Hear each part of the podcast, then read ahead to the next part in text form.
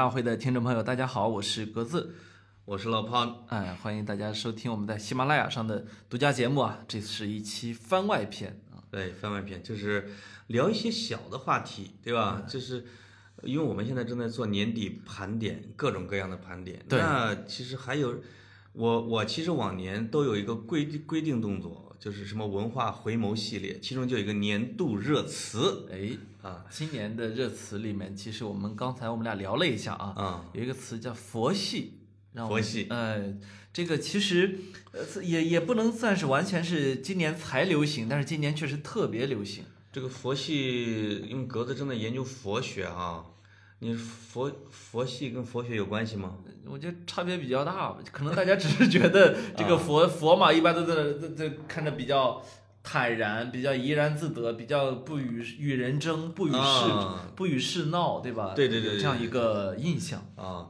就是我觉得这个佛系有可能也是一日本文化过来的一种啊。对我发现我发现特别有一种特点，这个娱乐我们受韩国影响最大，各种节目啊，哎抄人家的啊，学人家的。其实我们在各种亚文化里边，我们受日本影响挺大。特别大，包括今年有一个什么耽美是吧？哎一直在说耽美。那有一个有一个耽美的作家，那那不是今年，耽美这个词在我上大学的时候就已经很火了。对，呃，就就突然这两个月火了一下，就是有一个写耽美小说的被抓起来了，对对吧？对对，那佛系也是从日本过来的，就是你能感觉到，就是日本宅男也是日本的哎，啊。这个佛系呢，就在日本的这个，我觉得文化里边，它就是一个也与世无争的啊，也没什么人生追求的。然后呢，按照自己的兴趣来，也不交女朋友，也不跟人 social，甚至可能也不打游戏啊，他就他就静静的搁那儿待着你骂他呢佛一，样你骂他呢也就骂了，啊。你夸他呢也就夸了。哎呀，就是其实日本社会对他们这种现象其实也挺焦虑的，就是一代代的年轻人，你你从你来看，你觉得年轻人里面这样的人多吗？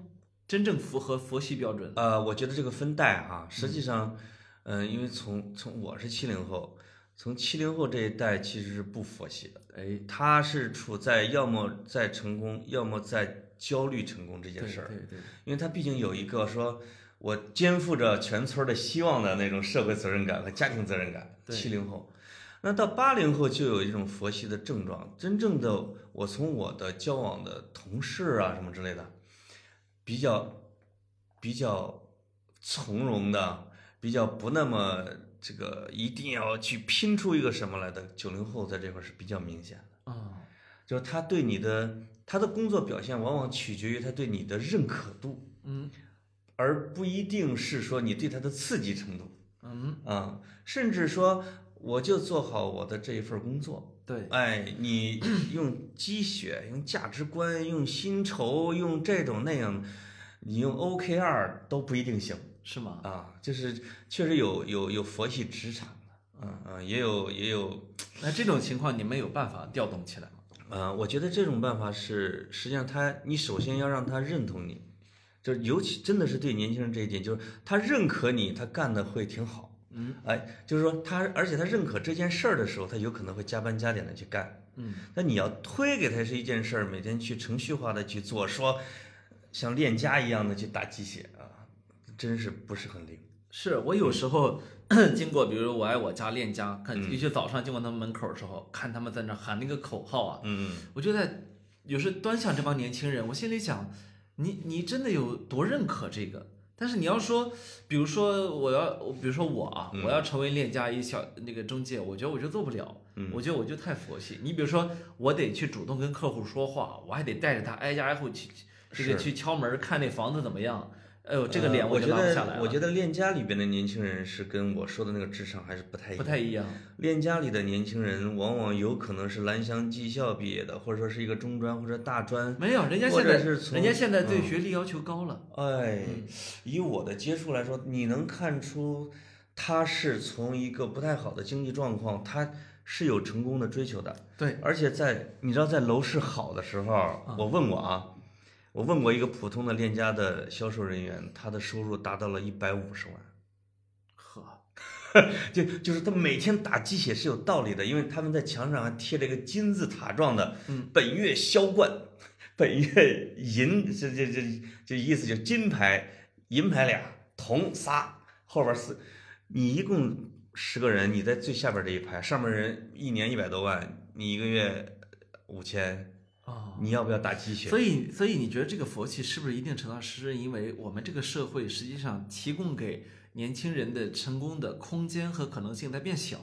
我觉得说的特别对。链家是因为它提供了收入空间，一个成功的空间，一个可能的巨大的上行空间。他在他的公司的内部小环境里面提供了一个这样的一个，真的是多劳多得的环境这也不。是链家提供，是我国房地产产业提供的。然后，但是在整个的社会层面，我们会感觉到年轻人上升的空间在变窄，在变固化。我们会感觉到他改善自己的经济地位、改善自己的居住条件的希望在变小。所以这个啊叫什么？何以解忧，唯有暴富的可能性变小了。我觉得当年轻人在想，我一个月挣的工资只能买那么不，只能买一平米的十分之一，哎，他他内心是一种非常大的绝望，没错。于是就佛了，就是嗯，就是很多人就所以可以把这个佛系理解成另外一种的冬眠行为。天儿太冷了，是吧？嗯太不利于我生长了。嗯，我索性把自己缩起来，我不动弹行不行？是就是就是或者说，当我想努力的去达到这个目标，因为它本身那个目标是是渺茫的，会给自己带来很大的痛苦，我我所以我就不追求它了。哎，刚刚这就像苏东坡，这少年的时候科考的时候，他从来不会去研究佛，天天去想那个，没错，天天被皇上贬这儿贬那儿，他回不来的时候，他只能研究佛呀。就他要告诉自己，这样是一种命运，对吧？也许是说佛系可能就是接受命运，就是坦然接受命运的安置。啊，是吧？好不容易穿上了一身西装，想要出去打拼，却发现自己已经开始脱发，是吧？